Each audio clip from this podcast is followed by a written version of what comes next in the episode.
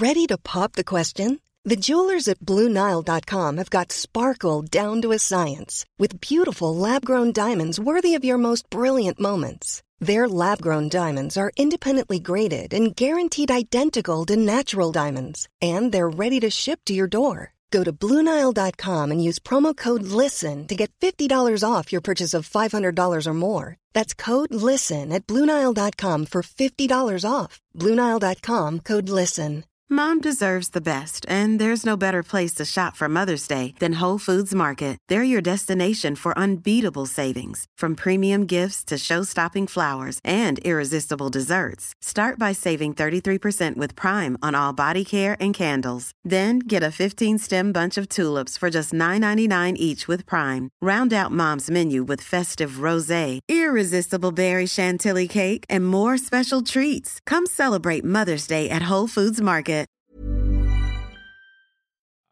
A one, a two, a one, two, three, four.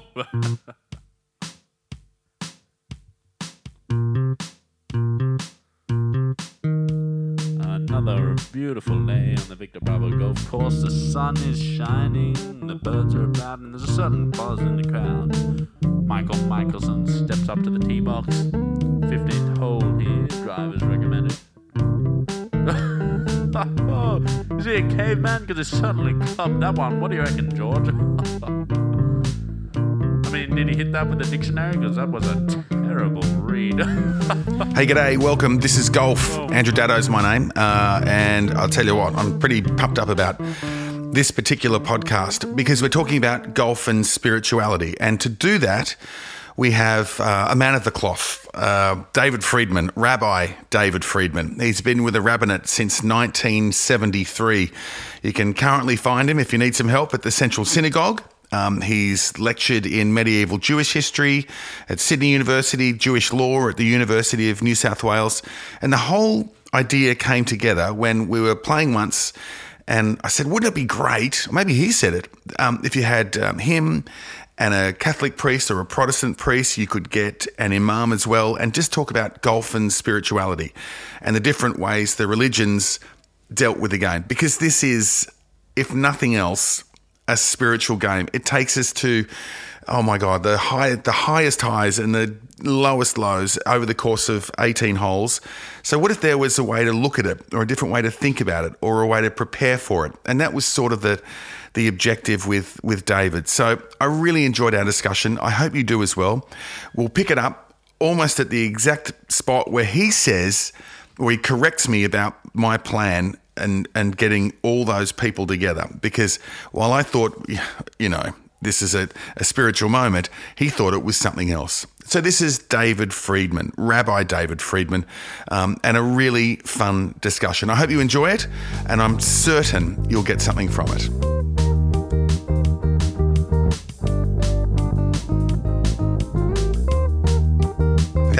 Thanks, for coming on. By the way, my idea wasn't so much to chat with a bishop or a, a, an imam. It was more for you, uh, courtesy in those days, probably a Foxtel to swing us a game over uh, in New Zealand, on the North Island, on the South Island, but Right. never happened. But here we are. Okay, what's now?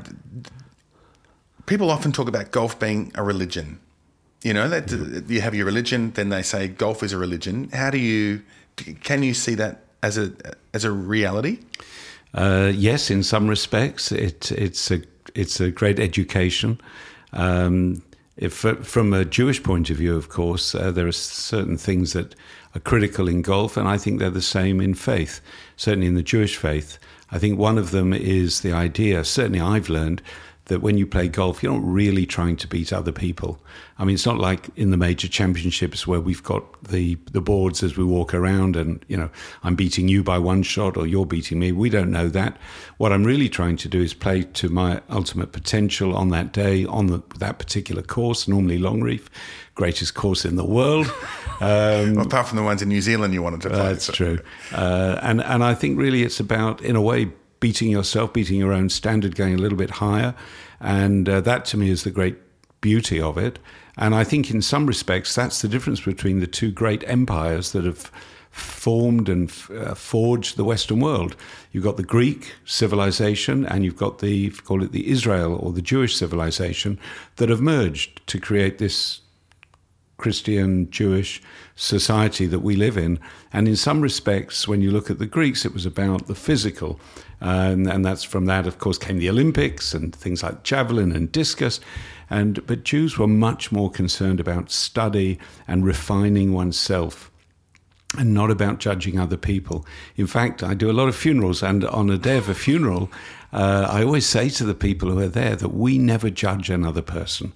The Almighty will judge us when that day comes, uh, but it's not for us to judge others, and the day of judgment is entirely in the hands of God. So it's not about us and others, it's about me and myself. That's, I think, number one. Okay, so what's the day of judgment then for golfers? At a day, at a, Every, so which is really interesting. So hang on, yeah. even before we get to that, let me just go back that one step. If the Greeks were the physical and the Jews were the spiritual, spiritual and and um, head, what would that be? Head thinking or. you know what I mean? Intellectual. It's, intellectual, thank you. Okay. Although great. the Greeks it, gave us philosophy. Yeah, let's, yeah, let's yeah. not take no, that no, away no, from them.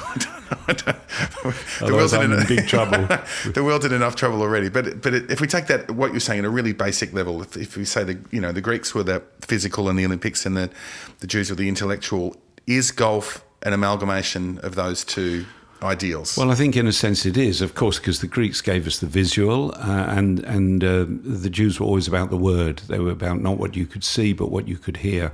Uh, and when you think about golf, of course, one of the things that attracts me seriously to Long Reef and really any golf course that I would want to play is first, what does it look like? What is the experience when you walk around? And, and again, this is not a plug for Long Reef, but if people listening to this have never played Long Reef, I can tell you, I've been a member there for over 25 years. And so I know every, every spot of the course. And there is only one, maybe 10 meter spot on one fairway and I'm not going to tell you which one, you can work that out for yourself, where you cannot see the ocean because we're surrounded on three sides by the ocean. Mm. Uh, so, yes, the beauty is is part of it, and that certainly what I would say is more the, the, Greek element or the Western world, and then the other is the uh, the the internal challenge uh, of working things out, of trying to improve, of of course making great friendships, uh, the conversations, of course, that take place around a golf course are, are, really as important as the golf itself. All of that. So, so going back to what you were saying earlier with the leaderboards, and you're not trying. You know, we're we're playing amateur golf. We're not trying to beat people. I I just you you're not trying to. You, when I set off every Wednesday morning, for yeah. argument's sake, I'm standing on that first tee and I want to win. I want to win the the day on in B grade. Um, now that's what I want to do. But I, I'll say this: I have never, and it's an awful lot of times I've played. I have never left Long Reef and driven home and felt unhappy. Right. So that's what it's given me a sense of satisfaction. It, it's a, it's a, it breaks the week up. Um, it's the challenge every time, and every condition is different. Again, when you do play a links type course, mm. um, there's no two occasions that the, course is exactly the same. We never have a completely still day, so there's always new challenges. Um, I think that's one of the great things about golf. I mean, I think the other thing that when you asked about religion and golf, for the Jewish religion, it's very much about law. Uh, we've been accused of being too involved with the minutiae of law. But basically, um, according to our tradition, God gave Moses and the Jewish people the Ten Commandments, and beyond that, many other commandments. And uh, from that evolved the oral law and then Talmud. And really, it directs us uh, in as to how we should behave between ourselves and the Almighty, and be, between ourselves and our fellow man. Uh, and so, if you you really get stuck sometimes, you look in the book and or you ask a rabbi who knows the book, mm. and then they'll give you the, the pathway forward. And funnily enough, golf probably of almost all the sports, you've got to have a book. I mean, the brilliance of these golfers when they're in the middle of a major tournament yeah. and they know the rules, the R&A or the American code, and they use them. They don't abuse them, but they use them to their advantage. So the fact that and to the absolute nth degree. Well, and if they're unsure, they call a rabbi. Yeah. Except he's not called a rabbi. He's, So he's called a rules official. Yes. And that's exactly the same. So, so who's the almighty in the game of golf? In the game of golf, well, of course, It's- sitting here in Australia, the Almighty would be the R&A. right. They So make the rules. Right. So is the well? See, I just wonder if the almighty is not within us as a golfer. Well, I think that because come- you're answering to yourself, right? So Well, that comes to the, the third aspect, which I love so much, um, is that rarely, occasionally, you meet golfers who are a bit unpleasant or too much about themselves or they lose their temper, all of that sort of stuff. But 90%, 99% of the time, that is not the case because golf is about etiquette, it's about generosity of spirit, um, it certainly is about looking after your own game and doing it uh, fairly, decently. You know, there's um, there's a very very famous story told in the Talmud of a rabbi who lived. We we think around. He may have been a you know lived at exactly the same time as Jesus. For those listening who are of the Christian faith, so we're talking two thousand one hundred years ago, and his name was Hillel. H I L L E L. You can look him up. Look him up on Wikipedia. Um, he's got his own Wikipedia page. Oh, he definitely would. Definitely would. One of the most famous rabbis of all time. I thought he was going to say he's a golfer. This is a golf story. No. Uh, well, it's sort of a golf story because, anyway, the guy comes up to him who is not Jewish, and he actually just really his intention was to test Hillel's patience. And he said to him, Rabbi, tell me the whole of Judaism while I'm standing on one leg. In other words, I want to convert to Judaism, but instead of spending two, three, four, five years learning it all, just tell me what in this one moment. And, and another rabbi would have said, get lost. Yeah. And Hillel answered, Do not do to other people what you wouldn't like other people to do to you. Everything else is commentary. That is what Judaism is. Right. And that's what golf is. I don't want somebody walking on my line, so I don't walk on their line. I don't want somebody sneezing on, on my backswing, so I hope that I wouldn't do the same or cough and I move away, or, and so on and so forth. So many examples of right behavior on a golf course. And I think in that sense, it's very parallel, um, comparable to, to not just Judaism, I think Christianity is Hmm. Yeah, yeah. in their truest and um, finest forms. So, what about when you're challenged within a game to? I mean, or, or are you ever challenged within a game to, to, you know, get the best possible result? Or when you see someone you might be playing with, and you know, they might do something like how do you, how do you how do you deal with the wrong thing? Ooh, um, no, not really. I don't think I've ever seen I've ever seen that. You do hear, uh, you know, occasionally. Unfortunately, people get a reputation, uh, and so occasionally a name is mentioned. Oh yeah, you know, he's a bit sus. But uh, I must say, the people I've played with, they're real gentlemen, and the and the women I've played with equally. Um, I mean, my my golf partner for 10, 15 years till she moved up to northern New South Wales was my Monday partner, Pat, Patricia. She'll love that if I, she'll, Yeah. she'll be really Yeah. Take a buzz that I've mentioned her.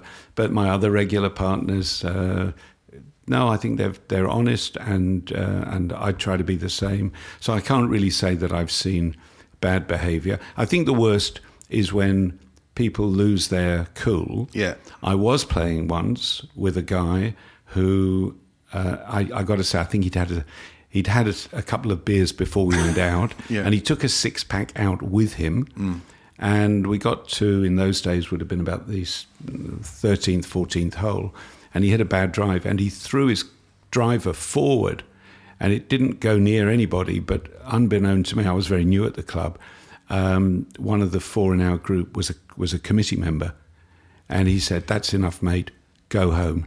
And he actually sent him home off the course. Wow. And, and I would say to you that uh, I've played with hundreds and hundreds and hundreds of club members at my club, and he is the only one truly that if I would have seen his name on the board, I might have removed my name and gone to another group. Yeah, right. But he left. He he left anyway. Yeah. So, what do you? I mean, what do you like most about the game? Like, what are you trying to? Are you trying to hit your best shot every time? Are you hoping, like, in, in the cycle of? I mean, I think it's a genius game in that it's eighteen holes because so much can happen in eighteen holes. Like, you know, it can be awful. Yep. And then you can be great, and then be awful, or you can be. I think the worst thing about it is be, is stuffing, you know, stuffing up the last hole because you can't come back from that. Yeah. and you might be in the game. You know, you might be look. You know, you know. I, I know in my mind, um, on any given day. 33 points, I might win a ball. 35 points on that day, might win a ball. And I come to the last hole and I wipe it. And I, I'm really unhappy with myself because I feel that's a choke. I've, you know, whether it is or not might have been unlucky. Is it over the ball? Is it like so? So you so your first objective is I'm gonna today I'm gonna win a ball, or today I'm gonna get 30 points, or No, my first is always to get uh, the number three. Yeah. And if I get over three, I feel, well, that's respectable. And and when I'm looking down the list, my name's above, you know, three, three zero, three one, three two. Um, wonderful to get your handicap, but it's very difficult to do your handicap with this handicap system. But you asked me what I like about the, the game, and I'm going to give a different kind of answer. Um, when I was a kid, I was brought up in London. Uh, my my summer sport was cricket, and I played cricket at at, um, at club level. And my winter game, of course, was soccer, or we prefer to call it football, association football. And I still follow those sports, and I still, for my sins, and I'm speaking from the heartland of this magnificent country of Australia, and I'm a citizen of Australia, but I still feel a lot for England at cricket and England at football. Mm-hmm. And I still support my football team, Newcastle United. And I played a lot of tennis as well, but I'll tell you the difference. I thought about it a lot. Let me talk about tennis. We lived quite near Wimbledon. And yeah, we used to go to Wimbledon almost So- every, okay. every year. Were you a good tennis player? I got into our county school county team, and I played with a, a Rhodesian boy. There was no Zimbabwe in those days. uh, called Bill Fleeman, and my name's David Friedman. So I always remember on the Monday if we won or we lost, and the results were being given over by this brigadier who was the head teacher at the time, and he got really tongue tied between Fleeman, Fleeman, Fleeman, Fleeman. And then, but there was, yeah, we, we used to enjoy it and we, we won most of our matches. But we went once to a, another in the county Yeah. place called Dorking, and and we were what we call sixth formers. So that's like now year Yeah, year 11, 12. year 12. Year 12, yeah. Yeah. And we arrived there and we were playing always boys the same age, same size. And we look across the net and there's this, this scrawny little mite who was from year seven, equivalent of year seven. And we were really upset about that. Who the hell do they think they are putting this little nothing opposite us? And the end of it, anyway, I think we used to play best of three sets, and it was six love, six love to them. And it turned out that this young nothing became the number one player in Great Britain, and his name was Buster Mottram. Right. And he was 13 and we were 17. So, mm. Anyway, so we weren't happy. But I'll tell you what. Yeah, sorry, you're sorry. but I we used to go to. Wimbledon. Yeah. Um, Ruth and I, my wife and I, when we were kids, and we used to go to Wimbledon. And um, I, I don't know if this is widely known, and I don't know if this is still the case, but I can tell you in the years that we went through the 60s that the centre court was only used for two weeks in the year. Even when Britain played in the Davis Cup, they would play on number one court. They weren't allowed to play on centre court. That was reserved only for Wimbledon.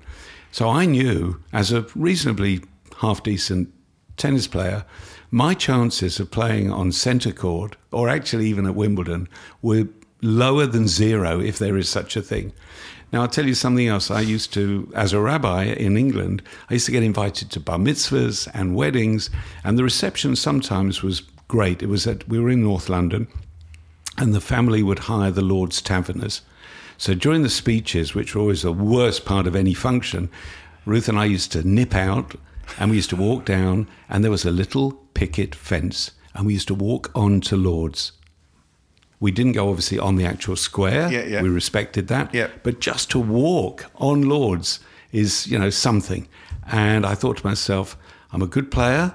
I was I was a pretty decent bowler, um, half decent batsman, um, but I'm never going to play at Lords. Never going to play at Wimbledon. Never going to play at Lords. But I'll tell you something. As a golfer, you can play at St Andrews. Right. I'll tell you something else. Have you played at St Andrews? I've actually walked St Andrews four hours, the whole course, Uh, I played at Royal Dornoch, just up a little bit up there, which uh, Tom Watson said was the greatest links course in the world. So I wanted to play that. And the great and late Peter Thomson said for him the greatest links course he ever played was Brora, which is even further north, and I played that as well. Uh, but unfortunately, that we we arrived on a Sunday at St Andrews, so we walked the course. Everybody else just looks at the first hole and the 18th. Well, Sunday's the um, that's the picnic day, isn't it? That's right. It's, except for big championships, it's mm. closed. So my wife very patiently walked all 18 holes with me. I walked in and out of every bunker. Yeah, right. I walked every green. It's just the most phenomenal golf course. But the next day, when I was hoping to go in the ballot, it poured with rain, so we, we gave it away. But I, I've I walked it in, you know, In a- hole one, hole in two. a golf- right. Yeah, as a golfer. And so when you were doing the walking, were you imagining? yes, So were you imagining? I, I was imagining, and I was thinking. so you, you drove it much further than you normally would. No, I was. I tell you, I, I, I played really well in my mind for 16 holes, and then I came to the road hole, and I stood there and I stood there and I stood there, and in the end, I thought, I don't know how I would ever play this hole. I just, in the end, it's the only hole, the only golf hole I've ever seen that I just thought thought I couldn't play. because you couldn't reach the fairway. I I, mean, just- you can't yeah. get you, I couldn't. I just you can't go over the barn. Or couldn't go the over the hotel, and I don't know if there was a forward tee. I can't remember. It's the most impossible hole, especially as a left-hander, perhaps sort of pulling it a little bit right to left. So that's even worse because you really want to, like your beautiful strokes there, you know, going uh, left to right, pulling it back into the fairway. Mm. No, it's a brilliant golf hole, and it's. Um, I just stood there and almost cried because I thought, well, I'd, I'd play 16 holes so well, and then I'd stuff it up at, Yeah, the, right. at the end. But but again, You wouldn't win your ball. I don't, well, yeah, I've lost my ball. I wouldn't get 30 points. It's a disaster, you know. But look, I do think that that's so. The first thing I think about golf when you say what's great about golf and what do I, you know, what's good about it, not the individual round. You have some good rounds, you have some bad rounds. You learn how to lose um, with with dignity a lot because you lose a lot more. Yeah. Even Tiger Woods, who won 15 or whatever he's up to now, and and Jack, think how many others they were in and they lost. You learn to lose. That's a great thing. But no, the first thing is that every golf course in the world, even if you know the right people and you've got a bit of, as we say, gelt in your back pocket, you can even play Augusta, Georgia. Mm. There are no golf courses closed to an amateur if he can, fair enough, has got a half decent handicap. The second thing I will say is that I used to play tennis, and if I played tennis against somebody who was just a smidgen better than me, it was six love, six love, or six one, six one. But you know what? I can play a professional, and I can beat him. And my and I'll tell you, no, it's true. My brother. No, no, I know, I know. No, my brother's a an accountant. Yeah. And when I used to live in England, he one of his clients was a golf pro. So one day at my brother's course, um, the golf pro and his assistant took us on. We played off 18, they played off zero. I started off with two pars. That meant they got to get birdies. So we went ahead, came to the 18th hole, we were all level. And I stuffed up the 18th. and and um, Sounds the- like a, um, and the golf. I know it's there's a pattern there. Me and Greg Norman, we talk to each other. Yeah, yeah. And then the um, the assistant pro also stuffed it up. My brother, to his credit, got a five, and the golf pro got a four, and we actually shared the honours that day. But my greatest chat line uh, is that we we have at Long Reef. Uh, we've had some great young golfers who've gone on, and one of them, uh, uh, I think it's Brett. Bre- Um, Uh, well, Drewitt, Drewitt, Drewitt. Yeah, he came. Brett Drewitt. Brett Drewitt, yeah, and he he was on for a while on the PGA, on the main PGA tour, and he came back to Long Reef, uh, back to see his family, I'm sure, and he played on the Wednesday comp, and I and I saw him. Oh my goodness, the swing! He was two groups ahead of me. We were going up the fifteenth. Uh, Andrew, he was going down the 16th. I just stopped and watched him hit this from his drive. It was a, like a lob wedge Yeah, yeah, into yeah. the 16th green. And it was just the most beautiful swing. And it's at moments like that that the 10th commandment, thou shalt not covet, you, you, you throw it away because why can he do that and I can't? But, but anyway, end of story. I checked all the results at the end of the day and he got 32 or 33 points. and I got 34 points. so I told everybody I beat somebody from the PGA Tour. Yeah. Now, the fact that he was playing that day off plus five Yeah, and I was playing off 15, 20 shots different, I didn't tell people that. Yeah, yeah. I don't think you have to tell people the whole truth. I mean, it is great to watch the young kids, like the really good young kids, and the flexibility they have in their bodies and the way they can sort of move their hips thr uh, through and around a golf swing. I, I mean, I think anyway, is just absolutely stunning. So it is something to, to Well- definitely be coveted I and think- enjoyed. Well, I, well, look, let, let me pick that on, up on that and say that the third thing, say the first is you can play on great courses that the pros play. Number two, you can play people better than you and you can beat them because we have a handicap system. But the third thing is that you can play on into old age or senior years. I'm I'm in my seventies now, um, and you're still trying to improve. And and as long as your body is reasonably supple, and you're trying to. Um, you know, trying to learn the game. That the game is a game of science. I've always felt that, and so I really owe a debt to Mark O'Meara. Um, Fox used to have. I mean, the best.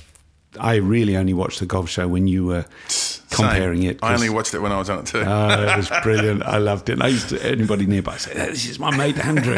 Isn't he brilliant?" I didn't care what, who else was, was on it, and I'm being serious. Oh, great, great thank you. charisma.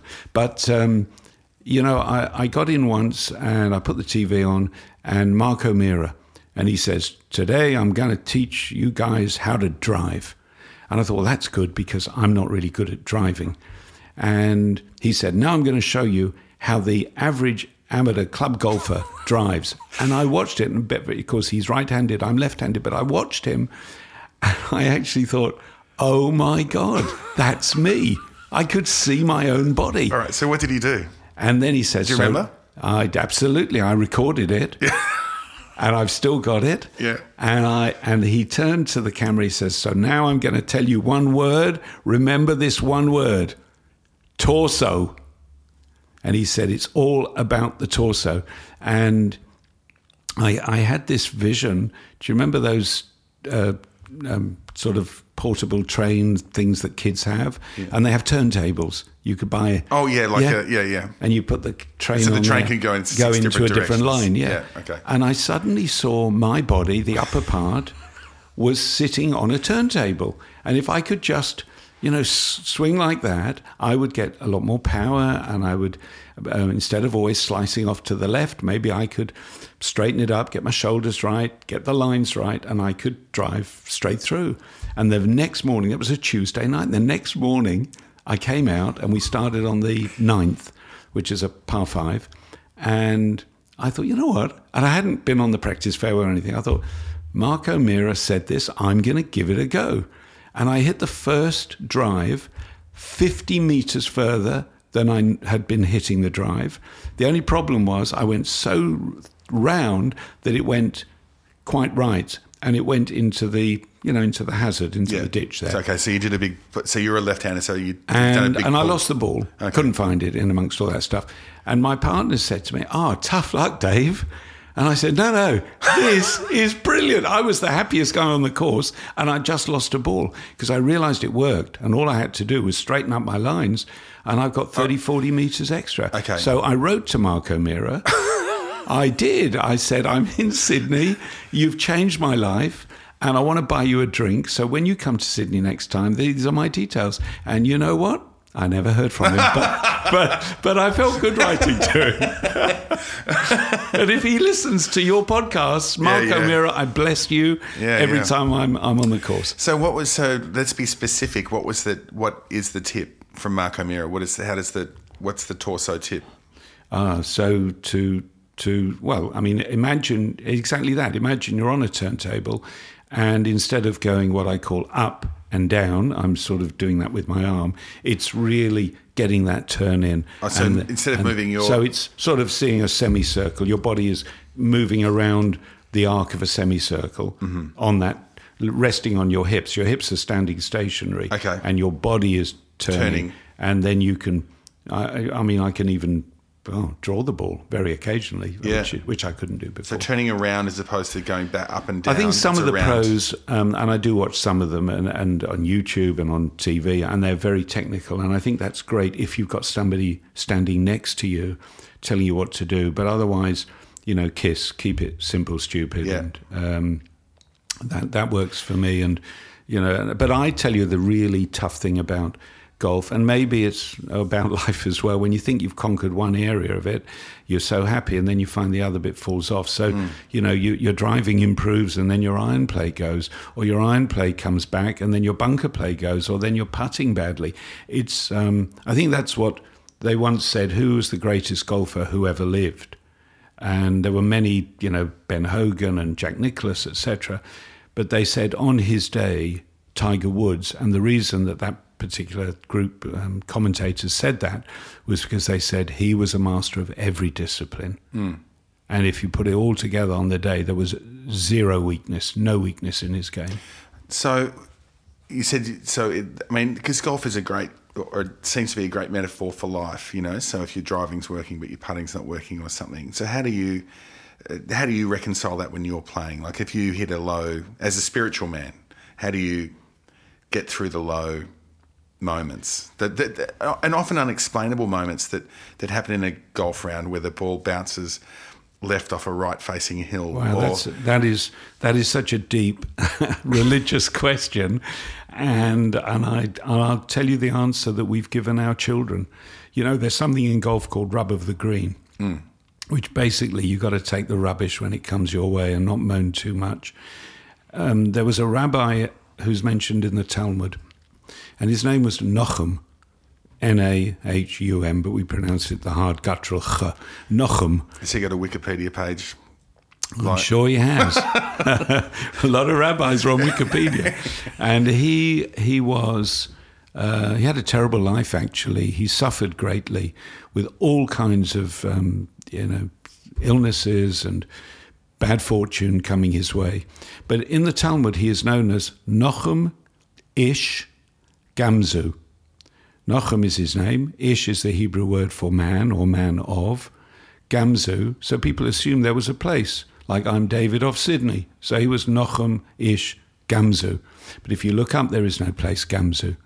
Gamzu are two Hebrew words, which in this Talmudic phrase were put together as one, but they're actually two words, and they're the first two words of the saying or the proverb that was on his lips all the time, which in Hebrew is Gamzu Letova which literally translated means this too is for good.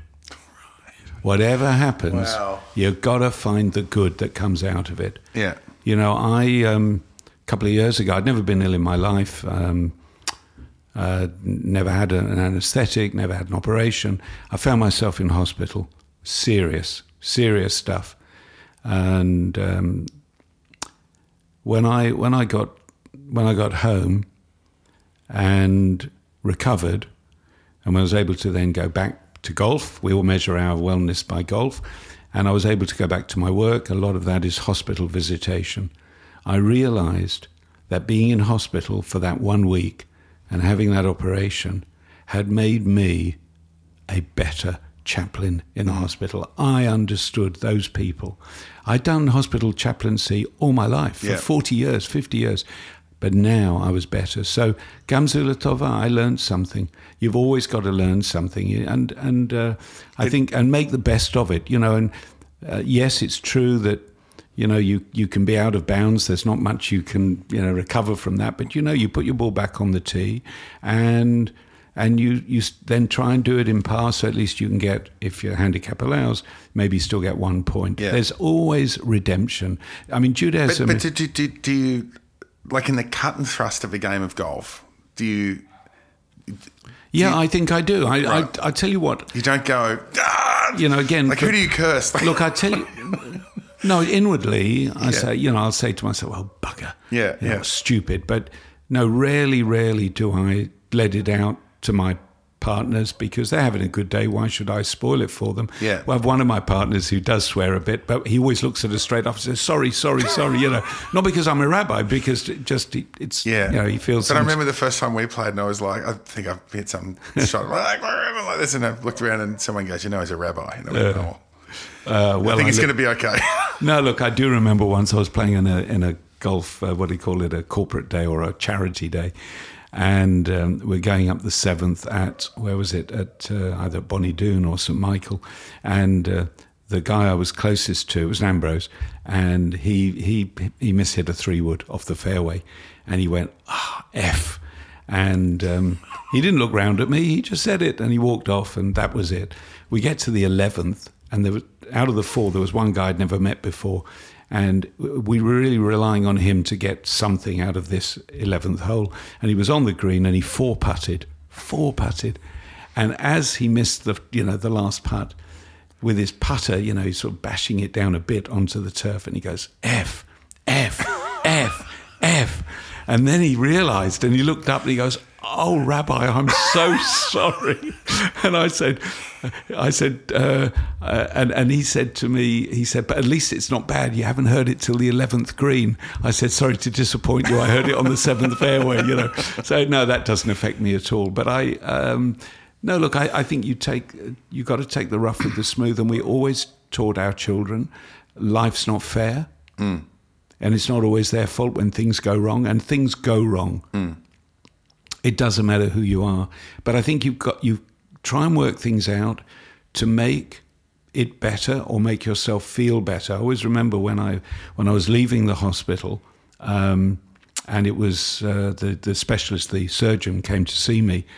He said i think you're strong enough to go. And i said you know you've been amazing and I said, I want to tell you something else. I looked at him, Jewish guy, of course. If you want to be looked after in hospital, be Jewish, you'll be looked after well. And if you're a rabbi, you'll be looked after even better. So I looked at him and I said, you know, and it was all urological stuff. It was all to do with my kidneys. Um, and I said to him, you know, people have always said to me that when you go into hospital, you lose your dignity.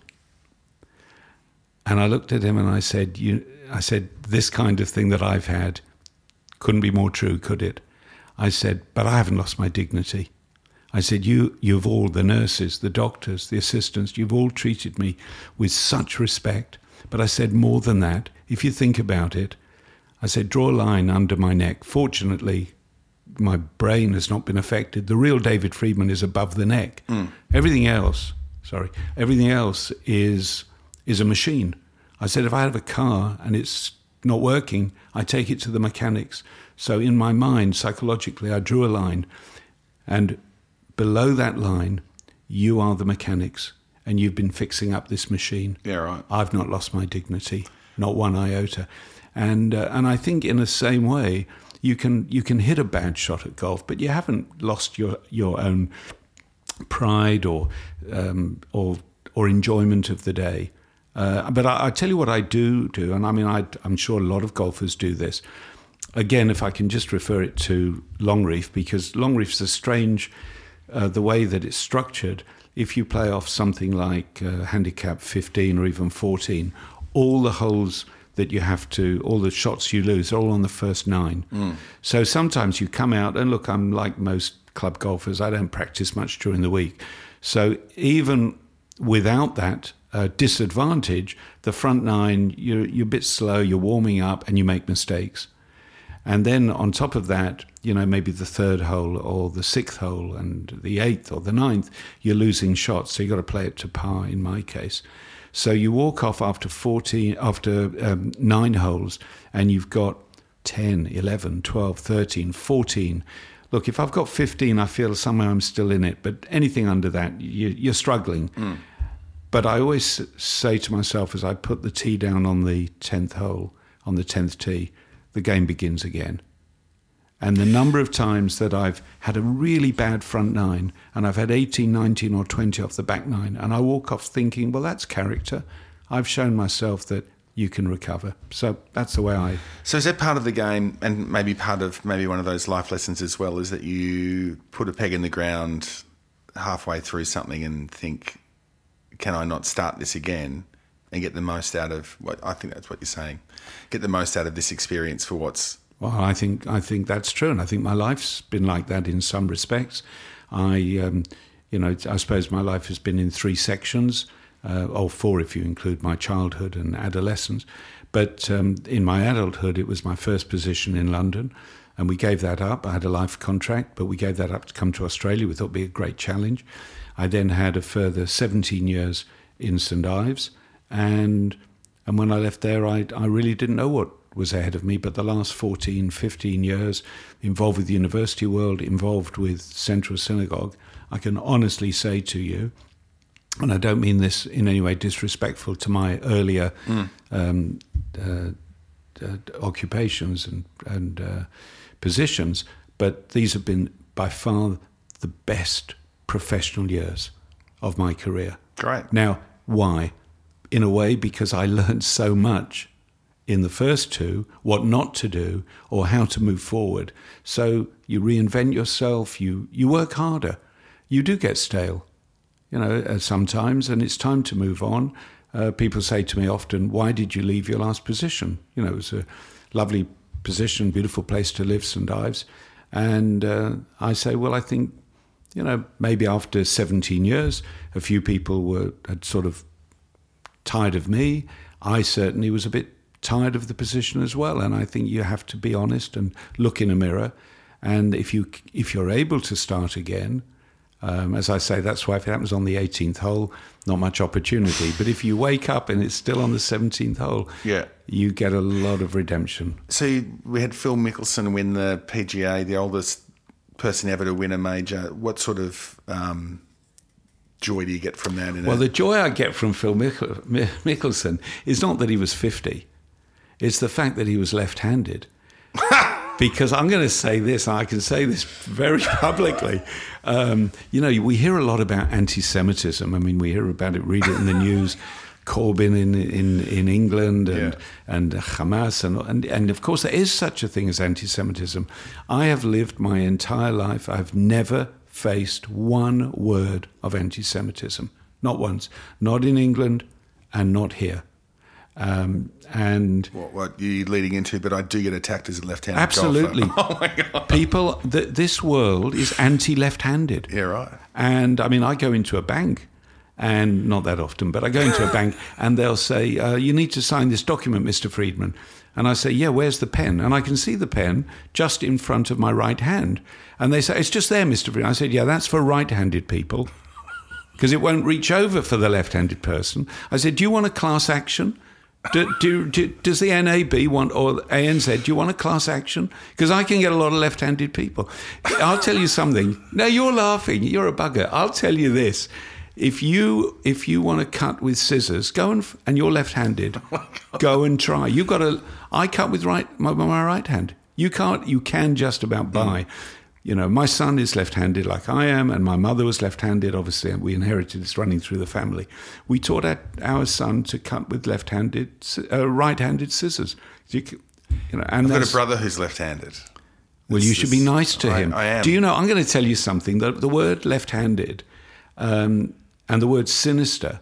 That's what the I think it's either Greek or Latin. That's what the word means. Sinister means left-handed. But even worse in Hebrew, there is one character in Hebrew um, in the in the Hebrew Bible in the book of Judges called Ehud. And the whole story revolves around the fact that he hid his weapon on the other side. And the reason he did that was he was left handed. So it's almost the only time the Bible describes somebody as being left handed. And I'll tell you what the Hebrew he's is. bad. No. The Hebrew words are iter yad yamino. In modern day Israel, in the modern Hebrew language, they say to somebody, "Oh, ata iter, are you are you left-handed?" But they don't even know this. It's not iter, iter yad yamino, which literally translated means crippled in the right hand. I am not crippled in the right hand. Most of the world's geniuses were You're, left-handed. gi- you're gifted in the left hand, crippled in the right. I'm going to and you know, and it. even in terms of most golf courses, they're set up for right-handers. Yeah, it's interesting you say that. I'm not sure I don't buy that, but the thing I d- that I do know is that the, the the golf club has a left-handed day, Yes. which is coming up. And I think there's no right-handed day. Yeah. it's like uh. there's no. There's no special right-handed. Well, I don't cup. take part in it because I can't stand left-handed people. No, seriously, I, have never. Let me let's let's finish with this. Just Yeah. one one last question. How do you or do you, um, given your career of pastoral care, do do you ever counsel people on the golf course Oh, for their golf? oh, for their not- golf. like, I'm- oh, I'm- I'm well, sure- I'm actually, sure- on both counts. yeah, I'm sure I- you do in a normal in a in a in a normal s- sort of spiritual sense. But I So just I'll, wonder if I'll, t- I'll speak seriously and then I'll tell you something that happened once to finish. But uh, on a serious note, uh, I think the reason I became so close to Patricia all those years ago was I don't know, she must have just sensed that I'm a good listener, as well as you can tell I'm a good talker. And yes, she, she, she was going through a difficult time, and, and I listened and maybe advised a little. And then of course, that was reciprocated when I was going through some difficult times. Uh, there was a guy who still plays regularly, and uh, sometimes he has a go at me about the Palestinians, but that's only because he reads the Sydney Morning Herald and watches ABC. He's not anti; he's Right. just what. Yeah. But but then afterwards, we, we would go into the into the bar, and he would tell me and ask me about you know, unfortunately his marriage failed, and he would. You know, I would s- no, he's not a Jewish guy, obviously. Um, we would just talk, and I would try and listen and try and help. In terms of helping people with their golf, yeah, look, I guess um, sometimes you're a little bit arrogant. Uh, once every six or seven years, you have what you call almost the perfect day on the golf course. And it happened to me about six or seven years ago, so be careful because it's going to happen again soon. and I had one of those days, you just saw every putt. And I think I, I was coming to the 14, I was on the 14th green. I was about 12 foot, and I just saw it. And it went straight in the hole. And that was about the fourth time that day, single putt from about five foot or, or more. And as we walked off, I said to my two mates, Bob and Paul, I said, guys, um, I do do coaching for putting if you want to spend a bit of time with me. I don't charge too much. And at that time, Paul was using um, the, a, a broomstick putter, and they're both walking right behind me. And Paul looks at Bob and he says, Well, Dave would look real funny coaching us with a broomstick putter up his arse. to which Bob, who's my wonderful Serbian friend, but no, good bloke, really good bloke, and he turned to Paul, he goes, You can't speak like that to the rabbi. so, you know, I walk round on air, I float round, and I've got good mates. I love the game, I love you, and uh, it's been great talking. Well, what a pleasure. So, David Friedman, thanks very much. I really appreciate your time. I know you're Really busy, and um, yeah, it's good. It's really, it's a. There are many lessons that I think we can all just pick up from that. Not the least of which is torso. But some, some, you know, nice big spiritual if anybody well. knows Mark O'Meara, please pass it on. Someone will know him. You might get a call. Uh-huh. You'll go, whoa. Thanks, David. Thank you.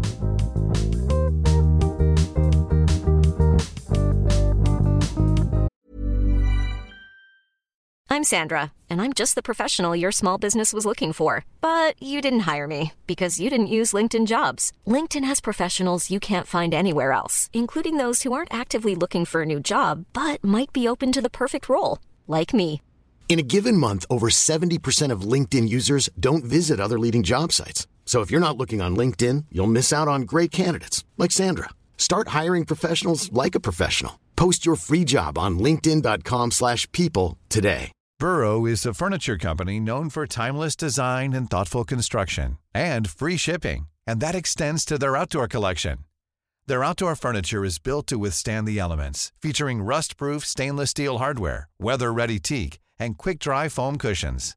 For Memorial Day, get 15% off your Burrow purchase at burrow.com/acast and up to 25% off outdoor.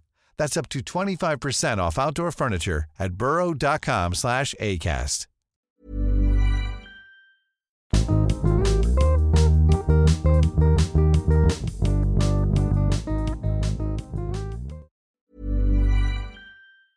Normally, being a little extra can be a bit much, but when it comes to healthcare, it pays to be extra.